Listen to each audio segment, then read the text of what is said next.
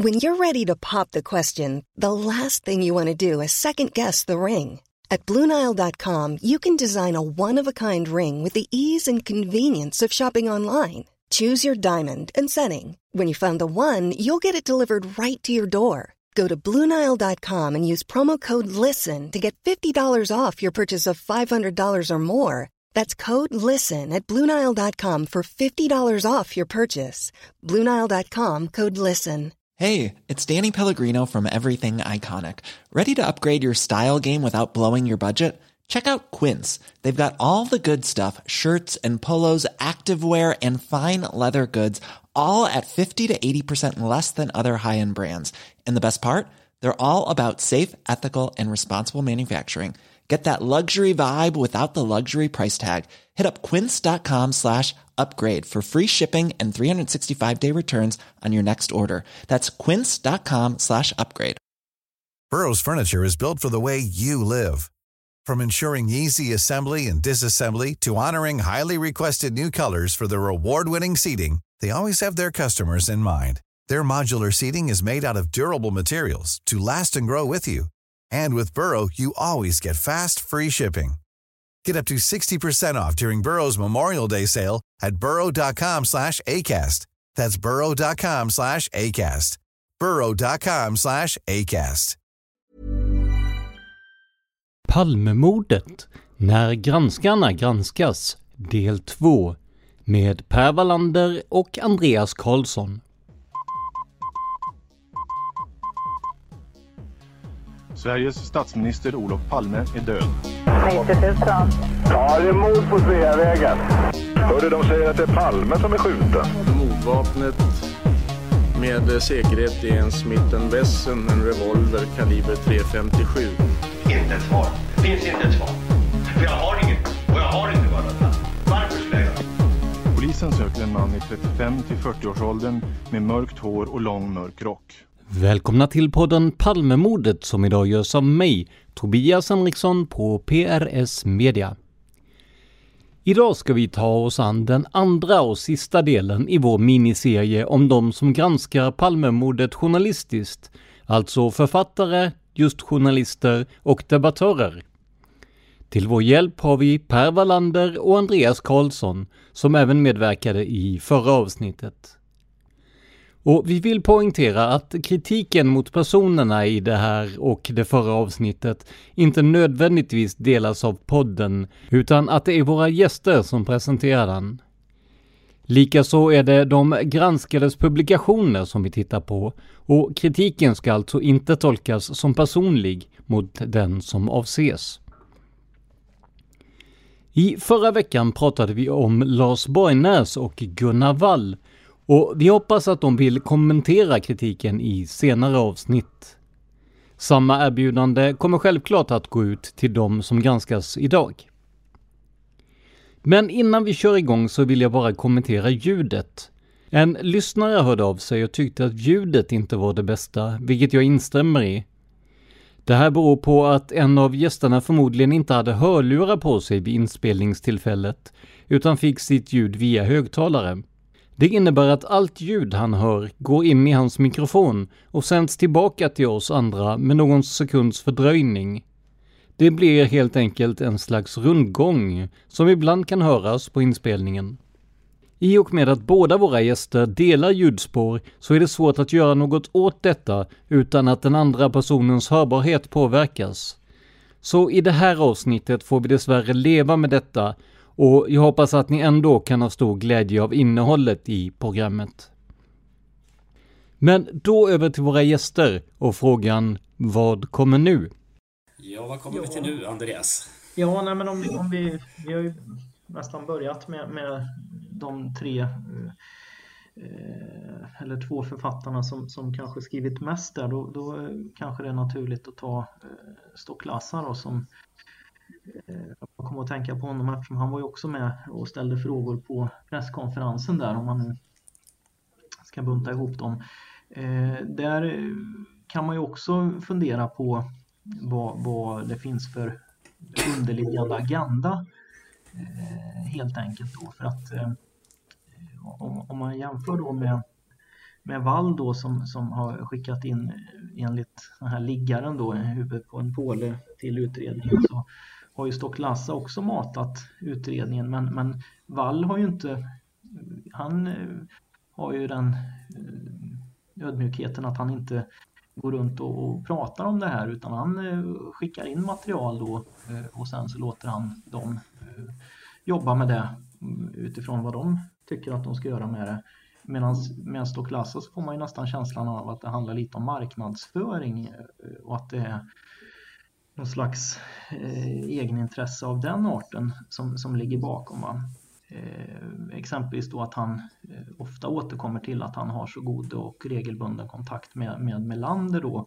Eh, och det trots att eh, ja, man kan ju, apropå förhör som finns offentligt, jag rekommenderar ju alla att läsa eh, förhöret med Fredin där, där det finns ett, jag tror det är 20 eller 30 sidor som uppehåller sig kring just hur eh, Stoklassa har bearbetat den här personen och, och, läser man de sidorna så, så, blir det väldigt svårt att tro att det här är en person som, som jagar sanningen eller som, som eh, vill ta reda på vad har Fredin med, med eh, mordet att göra egentligen utan det handlar ju mer om att eh, sätta dit honom som helt oskyldig. För, och, och varför skulle man vilja göra det? Ja, det enda jag kommer på är ju då någon slags ekonomisk vinning, att det här passar bra in i min bok som jag ska ge ut på massa olika språk eh, och rida på Stig Larssons eh, rykte. Va?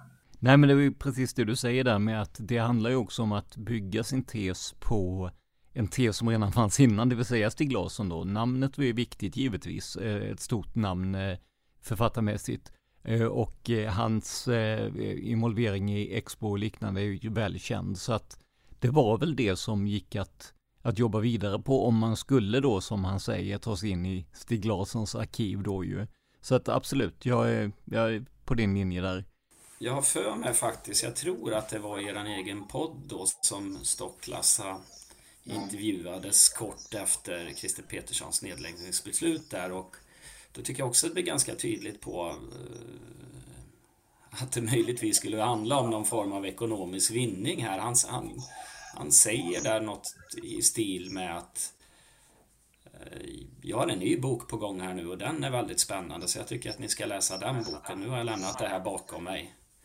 Men nu har jag en ny bok på gång och den kommer bli ännu bättre än den här första boken. Jag vet inte om det har handlat och det, jag, jag unnar Jan Stocklassa det naturligtvis. Det är väl jättekul att han får, får eh, sälja jättemånga böcker men inte fasen har det med lösningen på Palmemordet att göra. Det vill jag nog fastslå här och nu. Jag tänker vi hade ju samma situation med Thomas Pettersson men där eh, där, där hamnade han ju faktiskt eh, eh, genom, genom idogt arbete och eh, ja, vissa för, tycker väl att det var en del tur också, så hamnade han ju på, på helt rätt spår eh, eh kontra vad utredningen kom fram till. Så att där, där var det kanske lite mer som eh, underbad om man säger så beträffande Stocklassas eh, teorier om Palmemordet. Jag vet inte om, om, om jag har lust att kommentera det, men eh, egentligen, jag tycker inte vi behöver ta oss dit, men en, en del av, av eh, Stocklassas hypoteser bygger ju bland annat på en felaktig fantombild. Så det, det kanske räcker med att kommentera det så, tänker jag. Nej, men det kan ju vara en, en, en välskriven bok ur ett rent Eh, fiction-perspektiv. Eh, Men att eh, då, då, måste man ju också då, tänker jag, skilja mellan vad är det här? Är det, är det fakta rör det någonting som kan lösa mordet bättre eller är det bara en, en kioskvältare liksom som är, är kul och, och nöjesläsa? Va? Det måste man ju också skilja på och tänka lite när, för det här är ändå en person som har fått medieutrymme redan Eh, Eh, dagen eller dagarna efter presskonferensen så var ju han med på någon ett par olika eh, Aktuellt och liknande eh, intervjuer eh, och fick uttala sig i någon form av expertroll. Va? Och det blir ju väldigt eh, svårt för de som inte är så nördiga som vi eh, utan bara ser, jaha, det här är en författare eller journalist som man också har fått epitetet som, som berättar vad han tycker om, om den här presskonferensen. Och då handlar det mycket också om så här att en ful eh, PowerPoint-presentation.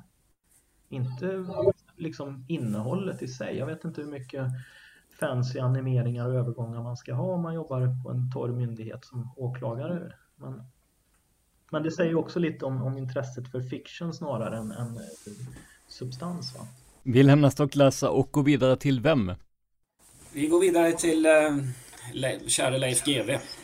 Han kräver väl ingen närmare presentation. Nej men precis, hela Sveriges, eh, ja men vad ska vi säga, det är rättrådighets, eh, ja jag vet inte, hela Sveriges expert verkar jag ha blivit i både TV4, SVT och TV3 en gång i tiden och allt möjligt här ju. Folkkär.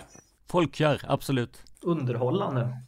Jo, verkligen. Och dessutom den, den person som folk helst vill ha som tomte hos sig för något år sedan av någon konstig anledning. Jag vet inte om han, han har de eh, utseendemässiga epiteten för det kanske, jag vet inte men eh, ja.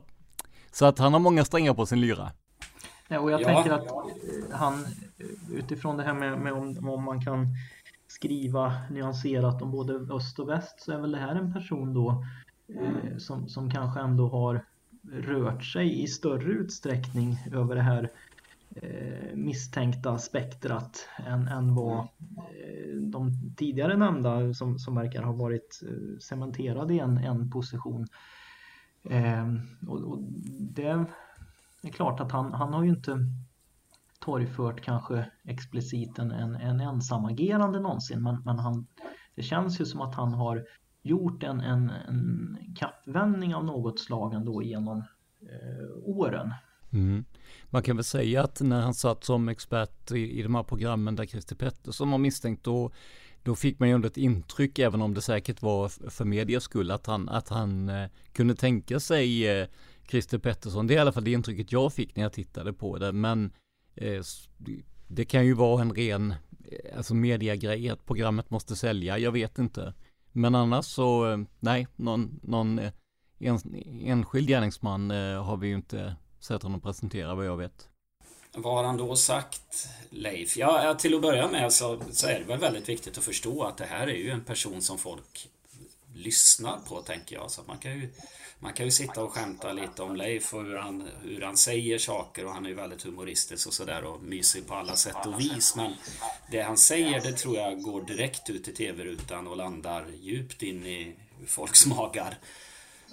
Och han har ju gjort en del märkliga uttalanden tycker jag. Han har ju naturligtvis eh, friskrivit Engström från det här. Det gjorde han väl tämligen omgående.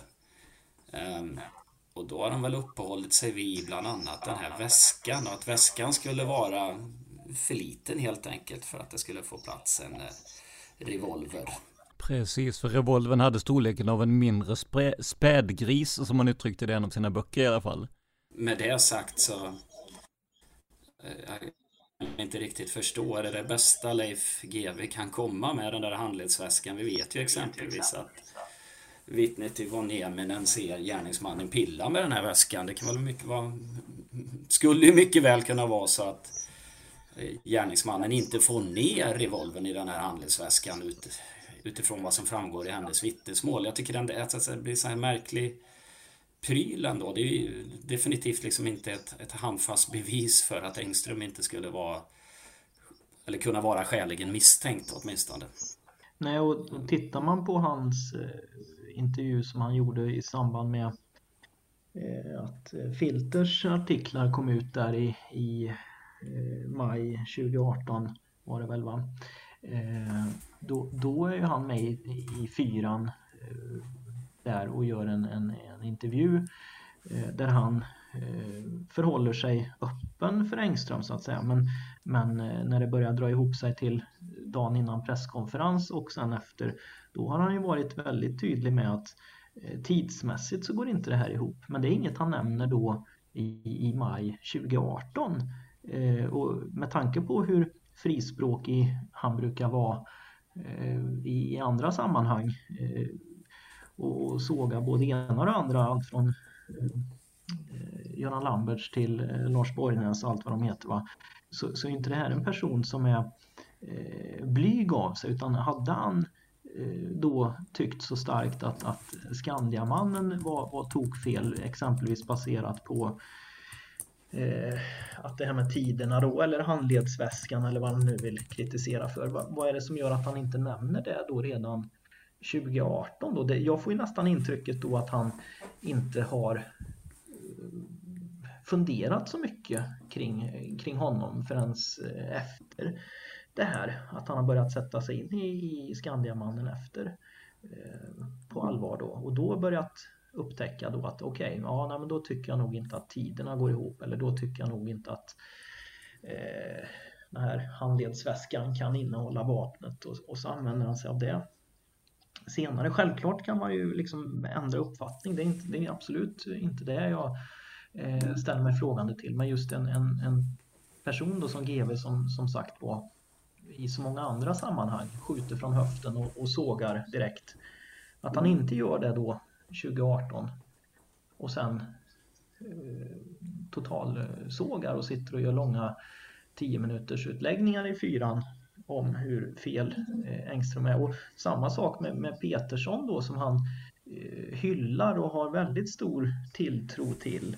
Eh, och, och sen så händer ingenting eh, eh, Eh, enligt honom då och, och, och då mm, har han inte uttalat sig någonting om, om Petersson efter det? Liksom? Har han kvar förtroendet för honom eller, eller försvann det i samband med det här? Eller vad? Nej, det, jag tycker det, det är svårbegripligt måste jag säga. Man kan väl säga det här att det här med både handelsväskan och hans bekymmer över utstämplingstiden. Det är ju, det är ju inte mycket kött på benen han har för att gå, eh, gå ut att vara så konsekvent som han gör. Det, det förvånar mig att han gör det. Med tanke på att han trots allt är professor i kriminologi. Ja, det känns ju lite märkligt onekligen med, med den bakgrunden han har, precis som du säger. Eh, det, det, går absolut att skjuta ner eh, delar i utredningen eh, oavsett om man tittar åt höger eller vänster om man säger så. Men, men här känns det ju som att, eh, ja, han svingade vilt. Han är väl besviken förstås och det kan man förstå. Det kan man förstå när det, när det gäller alla de här herrarna vi har diskuterat hittills, att man är besviken. Jag var också besviken efter den där presskonferensen, men det är ju en helt annan sak, tänker jag. Den kan man ju inte låta gå ut över på det sättet som de gör då, om det nu skulle vara så att det är ett uttryck för besvikelse, tänker jag. Ja, men besvikelsen har väl rätt mycket också med, med bevisläget att göra att, att man är eh, besviken över att det inte finns mer bevis, att det inte finns starkare bevis och så vidare. Men det är ju ingenting som har egentligen med själva eh, skulden att göra utan, utan det är ju så, så är det ju, det vet vi ju sedan de första dagarna där att det finns två kulor, det finns inga skoavtryck, finns inga fingeravtryck, finns inget DNA. Eh, alltså bevisläget är ju som det är. Det, Eh, det ska man inte förväxla då med eh, vem, vem som kan ha gjort det, tänker jag. Och bevisläget kommer ju inte med en ny utredning eller en, en oberoende kommission med fulla befogenheter, för att ta ett annat citat. Eh, det kommer ju inte bli bättre. Jag vet inte om, om GV till och med känner lite extra personlig besvikelse i form av, av att NFC har det här utlåtandet om vapenfrågan då eftersom han själv har eh, haft så stor tilltro till att det just är mordvapnet som ska kunna lösa det och att han själv har skickat in mordvapen och provskjutit eh, och så här var att han Ja det kan ju mycket väl vara så. Han hade ju i alla fall ett, ett, ett brinnande intresse för det och som sagt i, i veckans brott i SVT så kom det också in, om jag minns rätt, ett vapen som man hade uppe till, eh, ja men som du säger, provskjutning och liknande ju. Så att, eh, ja.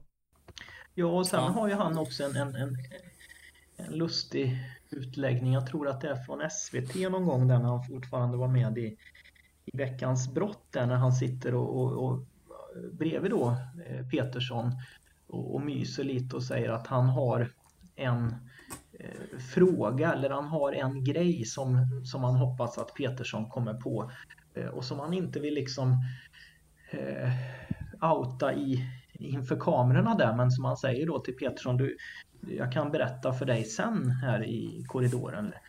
Men, men det esset i rockärmen har han ju aldrig tagit upp senare. Vart var tog det väg? Om det nu var ett så dramatiskt viktigt. Eh, och, och var, varför vill han inte glänsa och stoltsera med det öppet nu då när utredningen är nedlagd? Nu finns det ju ingen, ingen sekretessförpliktelse eh, av, vad jag kan tänka mig kring det. Då borde han kunna säga att jag tänkte ut den här grejen eller det här tecknet eller det här saken, de här pusselbitarna. Eh, då, då analyserar jag så här och, och, så kan han briljera med det. Istället ska han sitta och, och trycka ner då en, en, en eh, eventuell revolver i en eventuell handledsväska och, och hänvisa till att ja, då kan det inte vara rätt. Nej, men absolut. Leif GW, ärligt talat, är ju inte en människa som, som vi känner som någon som, som ja men, alltså håller tyst om han faktiskt sitter på någonting. Han är ju i många fall oerhört kunnig och eh, han har ju också uttryckt väldigt starka åsikter om, ja bland annat Acosta-mordet, Palmemordet och så vidare. Så att, eh, nej att han skulle sitta och hålla på det där esset, det, det känns eh, ytterst osannolikt alltså. Ja, eh, märkligt förfarande. Jag, återigen så kan jag ju, jag har ju full förståelse för besvikelsen säga, eller att man kan ha eh, frågor beträffande det rent juridiska då att ange eller outa Engströms namn och sådär. Va? Det, den, den granskningen har jag full förståelse för men det börjar komma in egna eh, små eh, bevis här som handledsväska eller vad det nu kan vara. Va? Eller punktlister. Eh, det kan vara flera olika olika bevis man lägger fram så att säga. Men jag tycker att de har det gemensamt att det är ju definitivt inget som friskriver Engström. Då handlar det om något annat för mig. Va? Då är det inte besvikelse längre. Då tar man till andra grepp som är eh, tvivelaktiga helt enkelt.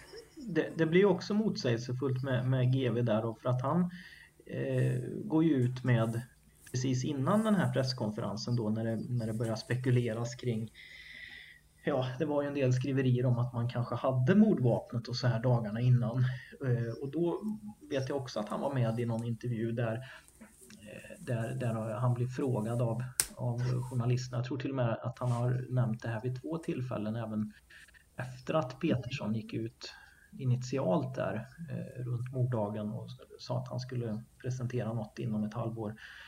Eh, så, så, säger ju GV att nej, han måste han måste ju nämna någon person. Han, han, kan inte bara lägga ner utredningen, det går inte. Det, det är han väldigt tydlig med att det tror han inte, även om det inte finns något prejudikat hur man ska handskas med den här typen av, av utredningar eh, såklart. Men, men där är ju GV jättetydlig och sen efteråt då, ja då är ju GV en av dem som, som eh, tjatar allra mest om det här med förtal av avliden och allt vad det nu är. Hur, hur, hur ska du ha det egentligen? För att eh, till, innan eh, presskonferensen då menar han ju på att det, det, skulle bli ett oerhört ramaskri om, om Petersson bara la ner utredningen och inte presenterade en, en, en gärningsman. If you're looking for plump lips that last, you need to know about Juvederm lip fillers. With Juvederm Volbella XC and Juvederm Ultra XC, your lip look, whether it's subtle or bold, can last up to one full year with optimal treatment and no additional maintenance. Find a licensed specialist and see if it's right for you at juvederm.com today. That's J U V E D E R M.com. Add fullness to lips in adults over 21 with Juvederm Volbella XC or Juvederm Ultra XC. Do not use if you have severe allergies or a history of severe allergic reactions, or if you're allergic to lidocaine or the proteins used in Juvederm. Tell your doctor if you have a history of scarring or taking medicines that decrease the body's immune response or that can prolong bleeding. Common side effects include injection site redness, swelling, pain, tenderness, firmness, lumps, bumps, bruising, discoloration, or itching. As with all fillers, there's a rare risk of unintentional injection into a blood vessel, which can cause vision abnormalities, blindness, stroke, temporary scabs, or scarring. For full important safety information, visit juvederm.com. Burrow is a furniture company known for timeless design and thoughtful construction and free shipping, and that extends to their outdoor collection. Their outdoor furniture is built to withstand the elements, featuring rust-proof stainless steel hardware, weather-ready teak, and quick-dry foam cushions. For Memorial Day, get 15% off your Burrow purchase at burrow.com/acast and up to 25% off outdoor. That's up to 25% off outdoor furniture at burrow.com slash ACAST.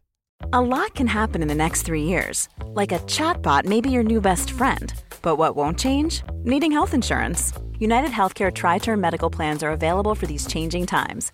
Underwritten by Golden Rule Insurance Company, they offer budget friendly, flexible coverage for people who are in between jobs or missed open enrollment. The plans last nearly three years in some states, with access to a nationwide network of doctors and hospitals. So, for whatever tomorrow brings, United Healthcare Tri Term Medical Plans may be for you. Learn more at uh1.com.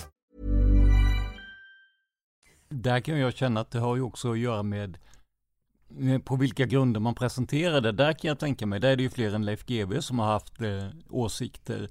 Eh, som ni sa, bevisläget var ju som det har varit, eh, ja men i stort sett en 86 vad gäller eh, Engström då. Så där kan jag möjligen förstå att man blir bestött eller besviken eller sådär. Men, men visst, det låter ju onekligen som, eh, som två motsatta åsikter beroende på när man, när man frågar honom.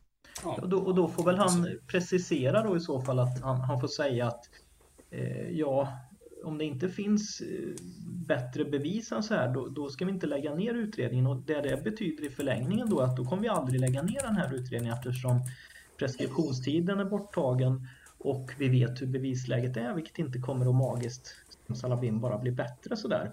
Eh, eller så får han ju då acceptera att okej, okay, om det är så att man har en, en gärningsbeskrivning enbart eller vad man nu ska kalla det för, indiciekedja eller vad man nu vill kalla det för, har en som man tror på men inte har något tekniskt som kanske håller i, i en rättegång, ja då kommer det bli problematiskt med det här. Men jag tror ändå sammantaget att ena eller andra är att föredra. Men så har han ju inte uttryckt det. Det finns en annan faktiskt också som jag tänker inte står vid sitt ord. Jag kommer att tänka på Hasaro när vi pratar om eh, Leif GW Persson här. De har ju haft sina påsar ihop också tidigare. Eh, han är väl också med, jag tror i någon debatt med Mattias Göransson här på kvällen i samband med att de la ner utredningen i, i någon form av debatt där. Och Hassaro har ju för mig varit en person som eh, eh kroniskt liksom har stått fast vid den ensamma gärningsmannen och att det här är en slumpmässig gärning. Men han då får en, får en eh, gärningsman presenterad på fat som på något sätt eh, skulle kunna vara ett likhetstecken med just den slumpmässiga gärningen, ja då, då går han bananas över det och tycker att det är jättekonstigt. Det, det påminner lite om det här Leif GW Persson, att han, att han faktiskt eh, ändrar sin uppfattning från den ena stunden till den andra. Ja men precis, för han, han har ju ofta Eh, påtalat det här med att det, det här är inte en, en planläggning. Det, det, är ingen som vet om biobesöket. Det, eh, det, ja, han har ju ofta uttryckt sig i de termerna och, och, och sen helt plötsligt så, så, kan han sitta och ifrågasätta men skulle det vara så mycket slump att Skandiamannen bara kommer ut på gatan? Ja men du, du säger ju själv att det är ett slumpmord men det är, det är som att han, jag vet inte om han är besviken över bevisläget då, eller det säger han ju att han är eh, att han är besviken över att man inte fick en, en, en mer heltäckande presentation av gärningen som sådan. Eh, men det är ju svårt att få när man inte har möjlighet att, att, att fråga gärningsmannen. Liksom. Det är ju ingen som vet hur, hur han har rört sig exakt. Eh, men, men sen undrar jag om det kan vara också, kanske också gemensamt för flera av de här, någon form av besvikelse över att eh, hela utredningen är nedlagd, att fallet är avfört eller vad man ska säga. Att många av de här kanske har som, som sin stora eh, hobbyverksamhet att, att pyssla med det här och, och, finns det inte kvar då kanske en stor eh, del av ens vardag går förlorad eller upplevs som mindre meningsfull. Jag vet inte.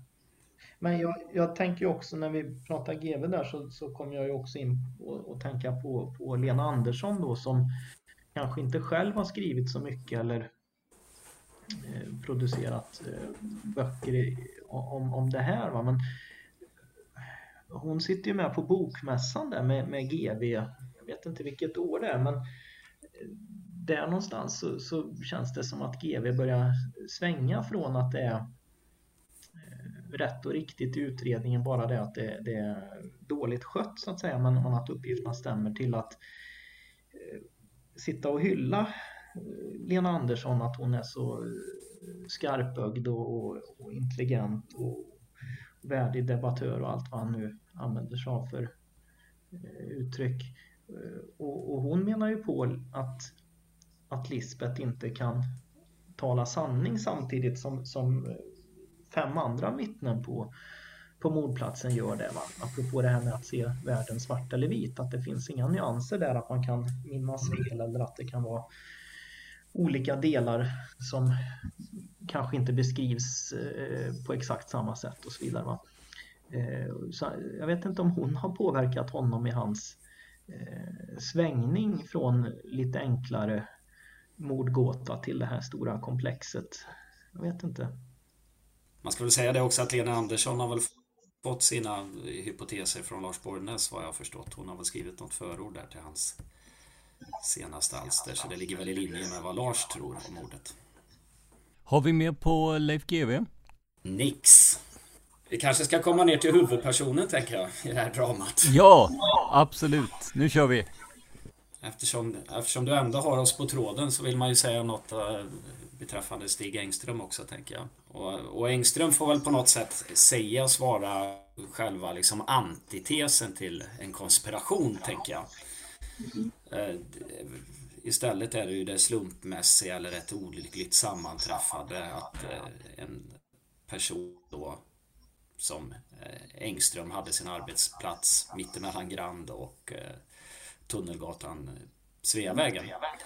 Ehm, så att, eh, att för de här herrarna och damerna nu som vi har avhandlat här då att acceptera en person som Engström, ja det, det, det blir ju svårt så att säga eftersom han är med, med det vi vet idag åtminstone då ehm, en ensamagerande gärningsman. Så redan där går det ju troll, tänker jag. Ja, och, och, och tänker man då vad, vad, vad som finns på, på, på honom då om man jämför med vad för lösa trådar som har grävts fram åt olika håll eh, runt om i världen av de här tidigare så, så undrar man ju lite vad, hur, hur hade de agerat om, om polisman Ö exempelvis hade kunnat eh, ha en, en utstämplingstid på sin affärslokal? Minuterna innan mordet eller om han hade eh, påträffats med knepiga lögner och utsagor eh, i eftermätet till eh, mordet eller om han hade en, en, en granne i närområdet som hade en, en revolver och så vidare. Va? Ja, det, det blir ju en, en snedfördelning där också tänker jag att om, om det nu var en öppensinnad granskning där man själv har lyft fram massa saker på lösare grunder. Eh, varför är man inte mer intresserad av det här då kan man ju fråga sig. Ja, men det, jag tror att en del av det ligger i det vi sa att det är att man söker en mening i, i det här eh, hemska som har hänt och ju större konspiration desto större eh, förment mening i det så att säga än att någon bara skulle komma ut genom en dörr, stöta på Palme och ha ihjäl honom. Jag, jag, jag är fortfarande lite inne på det där att det kan ligga någonting i det att man i, i iven att söka ett, ett, ett sammanhang så skjuter man långt över målet ibland. Jag tänker, alltså, alltså, alltså, vad man inte har diskuterat så mycket när det gäller ehm, eh, brotten Lampers har ju gjort ett gott försök ska jag väl säga. Han är väl Eh, Eh, man kan ju inte beskylla Lampers för, för att inte hålla sig till brottsplatsen så att säga. Hans senaste bok där är ju... Eh, ja, han, han har hållit sig på brottsplatsen. Han har försökt beskriva vad som har skett där och jag tycker att han har gjort ett eh, till stora delar ett väldigt gott jobb där. Men vad jag tänker, vad jag skulle vilja tillföra där är ju att eh, Lampers eh, vill ju få mordplatsen till väldigt eh, kaotisk och i många hänseenden så var det ju en kaotisk plats. Eh, men han glömmer på något sätt det här att innan eh, Lisbeth då kan eh, meddela Söderströmmen, det som ligger på trottoaren där, så behandlas ju den här brottsplatsen av poliserna som vilket eh, gatuvåld som helst så att säga i ett x antal minuter där. Så det är väl ungefär precis så som kaotiskt som en brottsplats brukar vara, tänker jag. Och eh, det går ju ut lite olika signalement där på brottsplatsen och det är ju svårt eh, till att börja med är det ju svårt. Det uttrycker ju, det är flera poliser som faktiskt uttrycker det, hur svårt det är faktiskt att få ett vettigt signalement. Och det är något som de också har huvudbry om. Eh, till och med nu, alltså 30 plus år efter mordet, så har de fortfarande om det där att, att ja, FAN helt enkelt, att vi inte kunde få ett bättre signalement.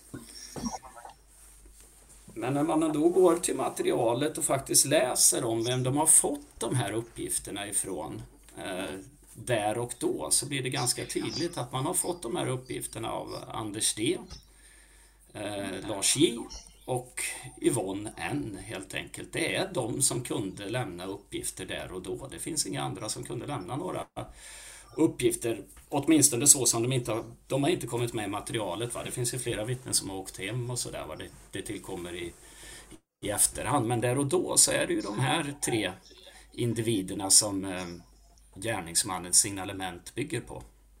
Man, man, kan ju också få lite extra information där från Vindén då som eh, liksom får kontakt med Anders D Eh, efter att ha frågat men, men sen fortsätter fråga men, men som självmant då väljer att gå tillbaks till Anders D det, det tyder ju starkt på att det inte finns så många andra som har något konkret att säga i, i det här läget. Möjligtvis då kanske eh, Anna och Stefan som är upptagna med andra aktiviteter då eh, ska bortses därifrån. Eh, men de har ju inte heller så mycket i senare förhör att komma med när det gäller gärningsmannen.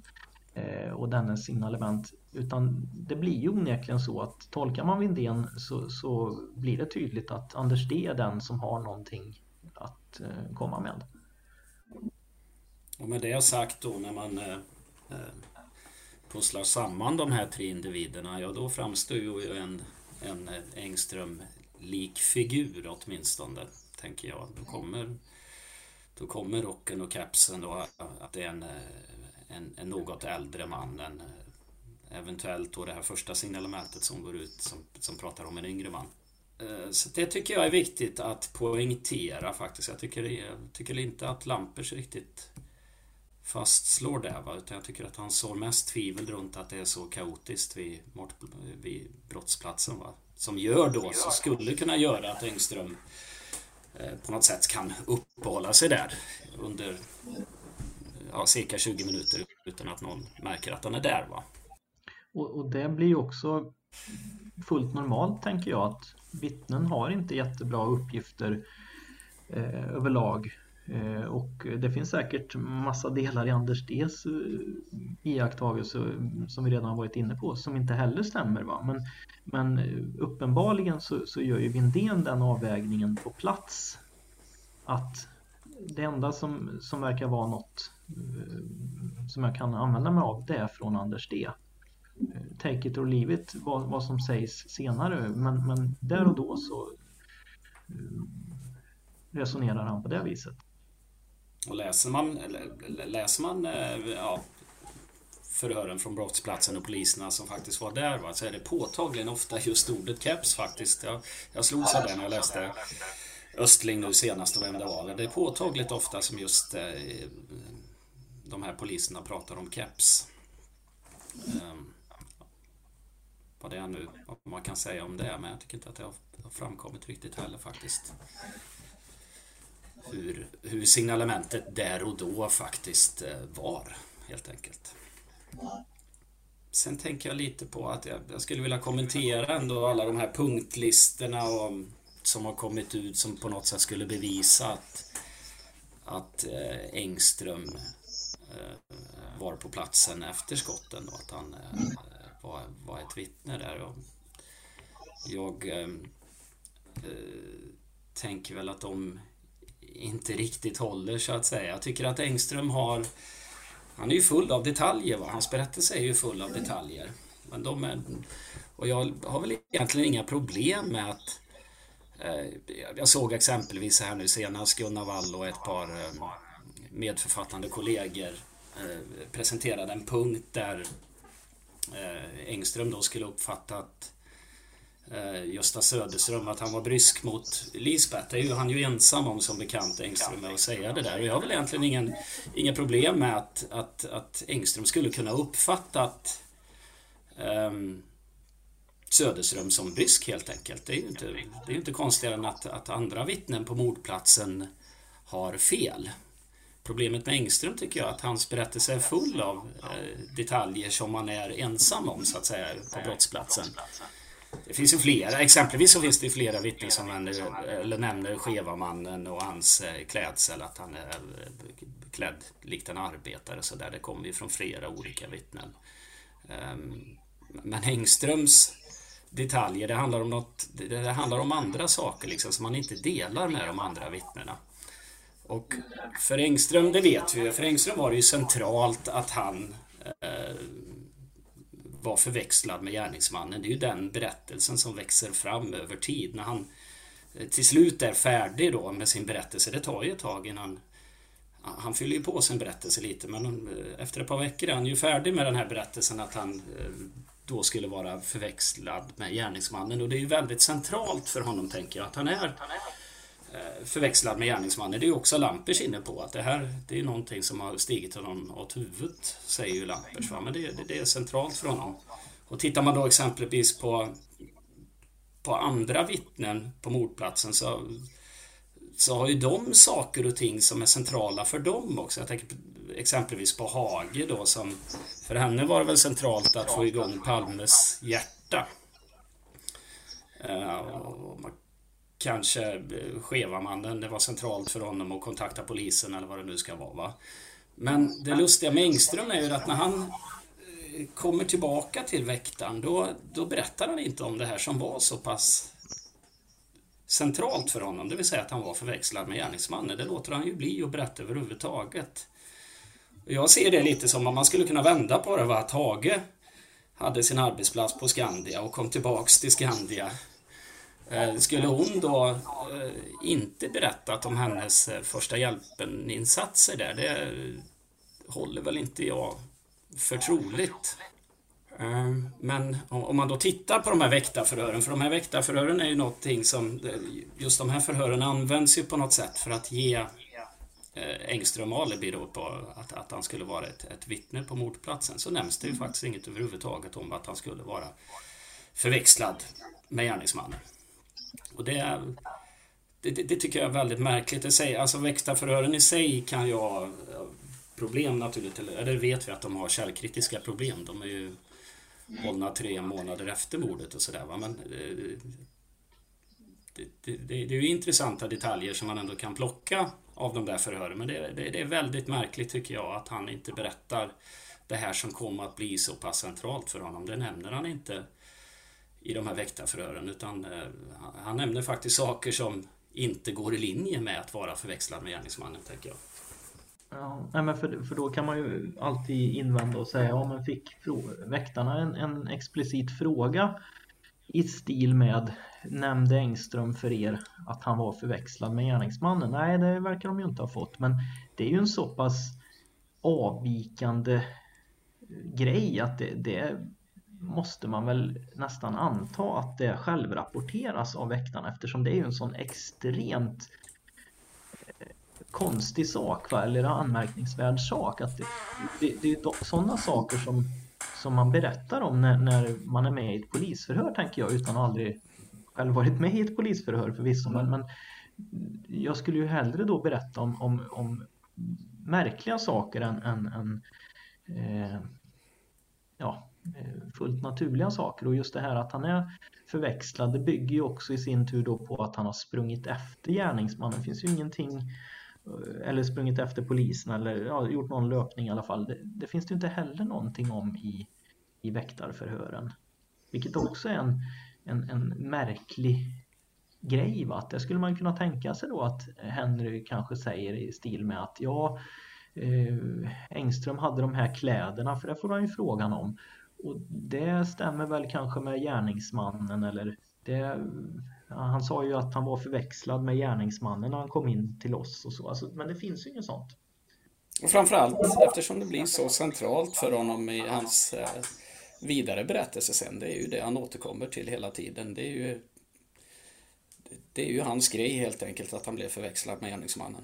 Och då är det ju också knepigt att förstå att han inte uppehåller sig vid journalister och, och mediapersoner som kommer på platsen kanske 23.35, 23.40 någonstans där. Börjar det ju droppa in lite eh, journalister och reportrar. Men, men det finns det ju ingen som har berättat om att det var en eh, medelålders man som stod och höll låda. För det hade ju de gärna tagit med sig till sina olika tidningar. Ja, det måste ha varit välkommet. Det skulle vara på det viset, tänker jag. Och, och ska man ta något ytterligare på det du är inne på där med, med det som är mest centralt för honom, just det här med förväxlingen, va? så har han ju tre egna olika versioner på när han upplever sig förväxlad för första gången. Alltså det, det, det, är också någonting som blir väldigt svårt att, att, förklara med ett minnesfel. Det är som att ha tre versioner på eh, vem man gifte sig med första gången. Va? Det, han säger ju dels då vid, vid något tillfälle att han står i den här vittneskön eh, och hör personen framför sig uppge ett signalement som överensstämmer med honom själv. Okej, okay, det är en version. Han säger i, i SVT rapportinslaget eh, där att han eh, läser i tidningen att signalementet stämmer överens med honom, vilket det inte gör från den svenska eh, Dagbladet. Eh, Eh, stämmer inte alls med, med Engström utan det är ett helt annat signalement. Eh, och sen så har han den här eh, tredje varianten då att eh, han hör på presskonferensen att det är ett signalement som han ska ringa in och ta bort då för att det är felaktigt. Alltså han har tre helt olika eh, tidpunkter där han upplever att han blir förväxlad som är alltså hans största grej i livet verkar det ju som. Eller en av de största grejerna i livet i alla fall. Återigen, jag hade egentligen inga problem med eh, att eh, Engström skulle uppfatta vissa saker fel på brottsplatsen. Va? För det gör ju alla vittnen, det har vi ju talat om här tidigare. Men att han, men att han, han samlar ju på sig så pass tillvida många fel. Eh, vilket får mina larmklockor att ringa. Och det, är det, det är få saker som blir riktigt rätt.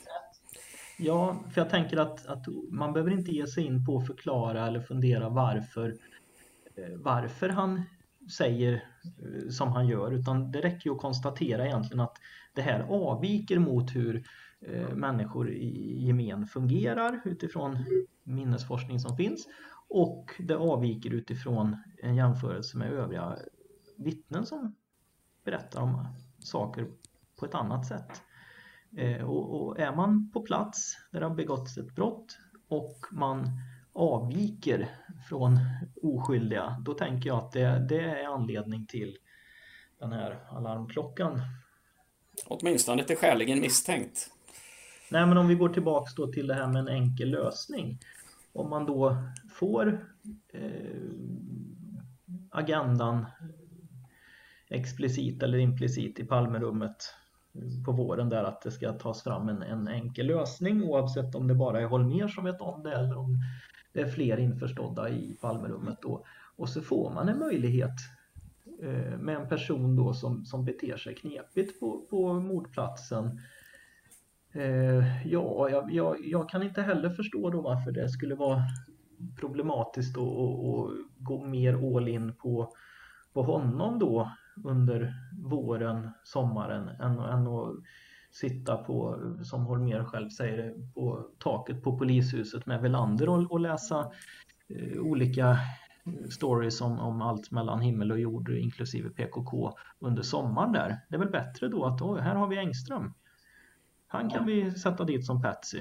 Ja men precis. En, en, en, ja som du säger, en enkel lösning i så fall. Men eh, så, så, det visar ju historien att så blev det ju inte. Man, eh, om, om vi nu kallar Engström en enkel lösning så lät man den springa förbi i så fall, vilket ju i så fall skjuter sank på många av de här konspirationsteorierna som mynnar ut i att man vill ha en enkel lösning. Ja, och, och man, man, går ju till och med över ån för vatten då egentligen när man tar den här eh, strömvändan där borta i januari, februari någon gång 87 då med en eh, ytterligare konfrontation med med Nieminen då med en bild och, och sen eh, skriva ihop ett PM och sådär. Hade man velat så hade man väl kunnat säga till Ström då att eh, hitta något på, på den här gubben och, och, och tryck dit han och så skriver du ett PM på det. Va? Och hade man gått till eh, Per Häggström inne på, på Skandia så hade man väl kunnat få ännu mer löst skitsnack och, och bygga upp något case kring. Va? Och sen hitta en revolver som passar eller säga att nej men den revolvern slängde han i havet, den har vi aldrig mer men vi vet att det är han. Det går ju bygga, om, om det nu skulle gå att bygga någonting med, med PKK som folk hade nöjt sig med så hade man ju med betydligt enklare och mindre medel kunnat bygga någonting på, på Engström. Det, det, blev den enkla lösningen, höll jag på att säga, men ingen verkar nöjd med det i alla fall. Är det där vi hamnar någonstans? Ja, det blir onekligen en lösning som inte är förenlig med konspirationsteorier, tänker jag.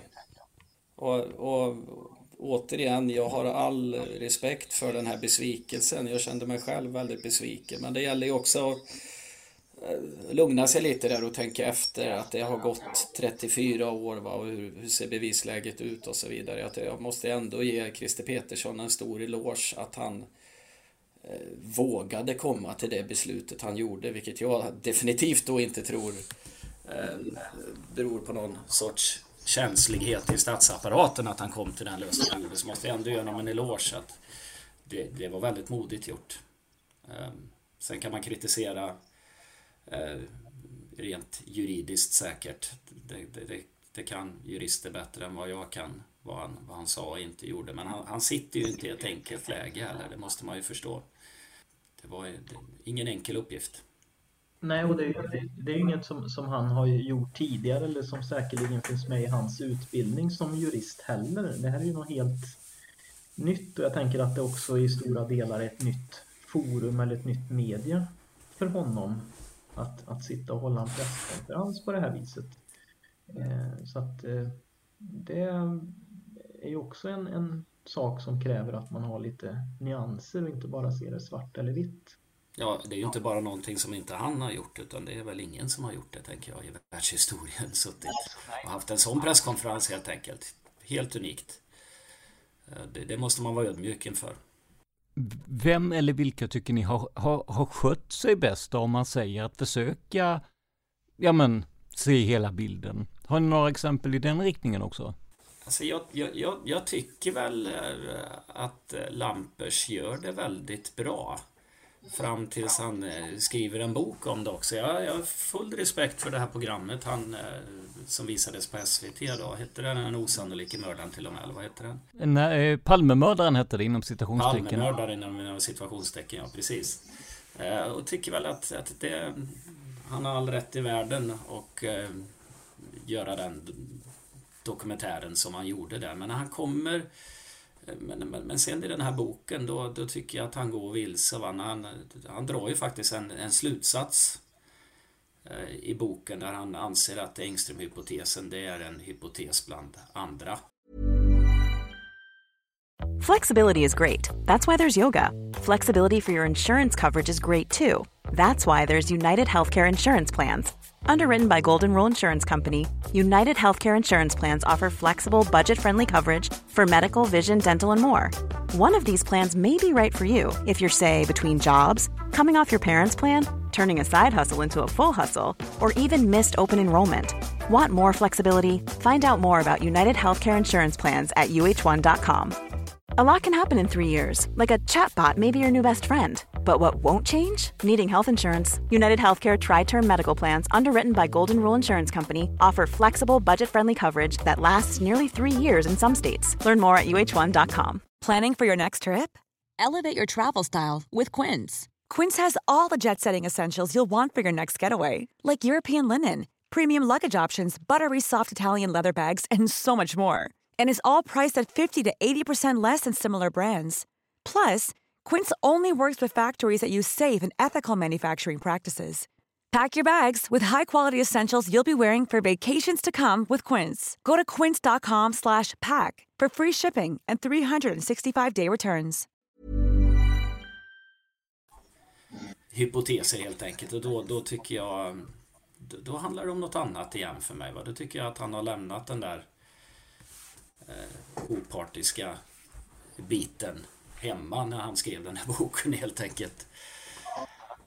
Ja, han, han krystar ju till det också med en, en, konstig grej där kring apropå förväxlingen då att, att eh, en, enligt Lampers då, om jag förstår honom rätt så, så ska eh, Engström vilja ha eh, monopol på förväxlingen eller gärningsmannens signalement att det, det ska vara någon, någon Eh, Eh, statusgrej för honom. Redan där blir det knepigt för mig, men okej, okay, vi, vi köper det. Men för att, att sy ihop det, då menar Lampers på att Engström också då eh, byter kön på, på Nieminen för att eh, inte polisen ska upptäcka eller hitta vem det är som Engström refererar till.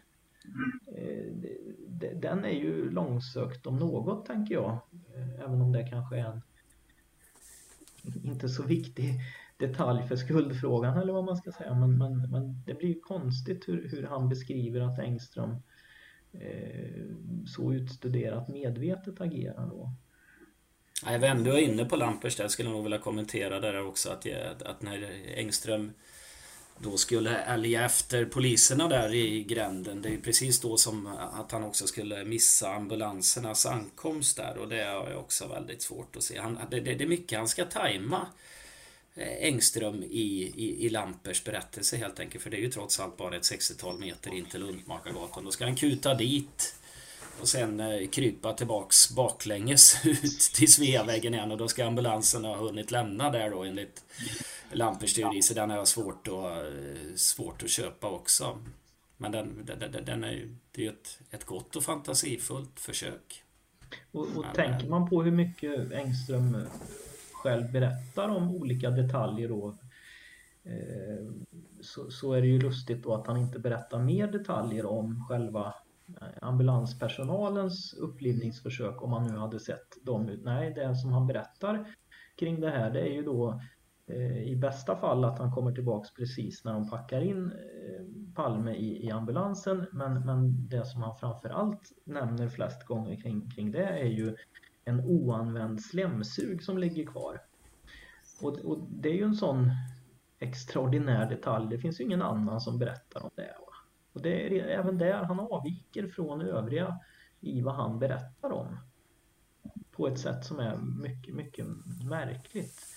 Jag, jag tänker också på Lampers det här med om man nu ska ifrågasätta journalistetiken eller vad vi nu ska kalla det för. Han, mm. han har ju med ett, ett, stycke om den här Per V då som, som han säger ska ha sprungit in i gränden eh, i, i samband med att Lampers bygger en, en story om att Engström tar saker från, från andra, att Engström på något sätt då skulle stå vid sidan av på mordplatsen och iaktta att eh, folk gör olika saker. Att jaha, de där livräddare, ja men då kan jag säga att jag är livräddare. Jaha, den där pekar åt poliserna, men då kan jag säga att jag pekar och så vidare och så vidare. Eh, vilket är, eh, ja, han, han blir ju väldigt unik som person om, om han nu har agerat på det viset också då såklart. Men, men i samband med det så, så berättar ju Lampers att Per V då ska ha sagt det här är ju väldigt oklart i Lampers bok. För Per V säger ju inte själv i sitt förhör som är transkriberat ordagrant att han har sprungit efter eh, i gränden. Och det, hans syster berättar ingenting om sånt. Det, det är ju en så pass stor anmärkningsvärd grej va? om man kan berätta att man springer över gatan då borde man väl också berätta att man springer in i gränden för det är ingen annan som har gjort det. Och där kanske man gjorde några iakttagelser som man vill berätta om. Eller jag, jag sprang in i gränden men såg inget men jag såg i alla fall att det var tomt på Luntmakargatan så där har inte gärningsmannen fortsatt. Eller, alltså någonting sånt borde ha kommit spontant. Ja, när det gäller Per V så nämnde han väl också i, i media kort tid efter mordet att han faktiskt inte vågade springa efter gärningsmannen. Det finns någon eh, notis eller intervju från Expressen eller Aftonbladet tror jag. Om det är någon som är intresserad av att kolla upp källan så säger han faktiskt precis tvärtom att han inte vågade springa efter. Och, och har Lampers då en sån, eh, ett sånt scoop så undrar man ju varför han inte trycker mer på det då eller vill, vill eh, glänsa med att ha kommit på det. För det är det ju ingen annan som har berättat om vad jag vet i någon skrift eller någon media. Sen tänkte jag på din fråga där. Det, det, det har ju varit... Vi kan väl låta allt för, för negativa här, tänker jag. Det man ska ge både Borgnäs och Wall och, all, och kompani här. Visst har de... Eh, de har ju upprätthållit ett intresse för Palmemordet. Det får man ju ändå ta och ge dem. Att, eh, eh, när andra har valt att eh, gå vidare så har ju de fortsatt så att säga. Och det, det, det kan väl vara viktigt i sig, tänker jag. Att, att, det, att frågorna lyfts kontinuerligt här under 30 år i alla fall. De fick in mig på intresset. Ja, ja men du ser. Men, och jag, vi har ju ändå kommit ganska långt ifrån, de har ändå hållit en, om en konspiratoriskt lagd stil, så har vi ändå kommit en bit ifrån, eh, de har inte hänfallit åt det här som vi ser eh, behöver inte nämna några personer nu, men vi har allting från teatermord på ena sidan till eh, eh, en stor konspiration med både feminister och numerologi och allt möjligt på andra sidan. Utan man har ju ändå haft en, eh, tänker jag i alla fall, ett, eh, möjligen ett konspiratoriskt tänkande kring det, men man har ju i alla fall så att säga varit eh, så trogen verkligheten som man, ja, man, man kan begära. Eller? Eller tro, trogen omständigheterna kanske jag ska säga istället. Alltså jag tänker nog både och ändå. Alltså teatermordet, den kan vi ju liksom avslöja som dumheter med en gång. Va? Vi behöver inte gräva speciellt djupt för att förstå att det är rena tokerier. Va? Um, det, det, det, kan ju vara svårt att avslöja en eh, konspirationsteori också. När det gäller eh, Wall och Borgnäs, då får man ju gräva lite djupare för att förstå uh, att det är konspirationsteorier. Och, jag, och med tanke på att de inte är tillnärmelsevis så tokiga som ett teatermord så, gör de, så, så blir de ju också lite farliga. Eh, tänker jag. De flyger lite under radarn där på konspirationshimlen om man säger så. Ja, det skulle jag nog vilja påstå. De, de är svårare att avslöja. Men kan det vara till skada för det allmänna intresset och det allmänna, vad ska vi säga, tankarna om, om, om Palmeutredningen och Palmemordet tror du? Eller är det är det så att säga harmlöst? Nej, ja, det, det, tycker jag nog att, att vi ändå på något sätt har kommit fram till här. Att, att de har varit skadliga. Vi vet ju att mycket av det som framfördes av Borgnäs, bland annat på 90-talet, det var, ju, det var ju det som ledde fram till en granskningskommission bland annat. Så att det de har fört fram eh, har ju också polisen fått eh, gräva i. Jag tänker, på, jag tänker på Lars Krantz bland annat. På tal om det eh, titta i den här liggaren nu, va? alltså hur mycket som handlar om buss 43 och hur mycket tid man la på det där tramset. Alltså, så, att det, eh, så visst har de på något sätt kanske bidragit till att, att, att eh, både allmänheten men också utredningen har gått åt fel håll ibland. Sen i allmänhet är ju konspirationsteorier ett problem. Oavsett om de handlar om Palmemordet, Estonia eller månlandningen va, så sår de ju tvivel. Eh, och det är djupt olyckligt. Det behöver inte ett sånt här samhälle, tänker jag. Nej, men precis. I, i, som vi pratade om i början också, i den situationen vi är nu där, där vi har konspirationsteorier kring allt från vaccin till valfusk till, ja, jag vet inte allt. Det, det hade varit skönt att kunna städa undan en konspirationsteori i alla fall där. Med det jag sagt ska jag väl bara säga att jag tror ju, jag tror ju inte att, att, att varken Wall eller eh, eller Borgnäs har några onda avsikter egentligen. Va? Det, det vill jag vara tydlig med. Det tror jag definitivt inte de har. Men sen kan det leda ont ändå, även fast man inte har de avsikterna. Nu är det ju så här att eh, tiden börjar springa ifrån oss här. Vi har haft en eh, jättespännande diskussion både om Stig Engström och givetvis också om våra, ska vi kalla dem mediemakthavare eller granskare här då. Eh, jag tänkte bara fråga till sist, är det någonting som ni känner att ni vill skicka med våra lyssnare här innan vi, eh, innan vi säger hej då? Um, var källkritisk säger jag då. Ja, det är väl... Eh, en bra slutsats. För det, det skulle kanske ha varit bra om det redan tidigt fanns röster från, från andra sidan eller som, som ifrågasatte eh, substansen i, i några av de här grejerna som har förts fram under, under många, många år. Jag, jag är också inne på att eh, felaktigheter eller tokigheter, eh, ja, antingen så kan det ta fäste och växa till något annat större som man inte kunde förutse från början. Och i, i minst dåliga fallet så, så kostar det bara tid och, och pengar och resurser. Va? Mm. Eh, det, Sven Anér stämde ju någon gång eh, Rikspolisstyrelsen tror jag det var på en 140 000 för att han inte fick ut eh, maskade dokument eller att de var maskade eller något sånt där. Det här är ju från 91 eller 92 eller något sånt där. Eh, alltså alla de här processerna det, det kostar ju på va. Och eh, det är klart att jag tycker det är jättekul att läsa granskningskommissionen. Eh, men eh, jag undrar vad den har kostat. Till Aners försvar där ska jag också säga att han fick betala mycket från egen ficka också faktiskt. Har jag läst. Så det var inte bara skattemedel utan det var, var svensk privata pengar han fick pröjsa med.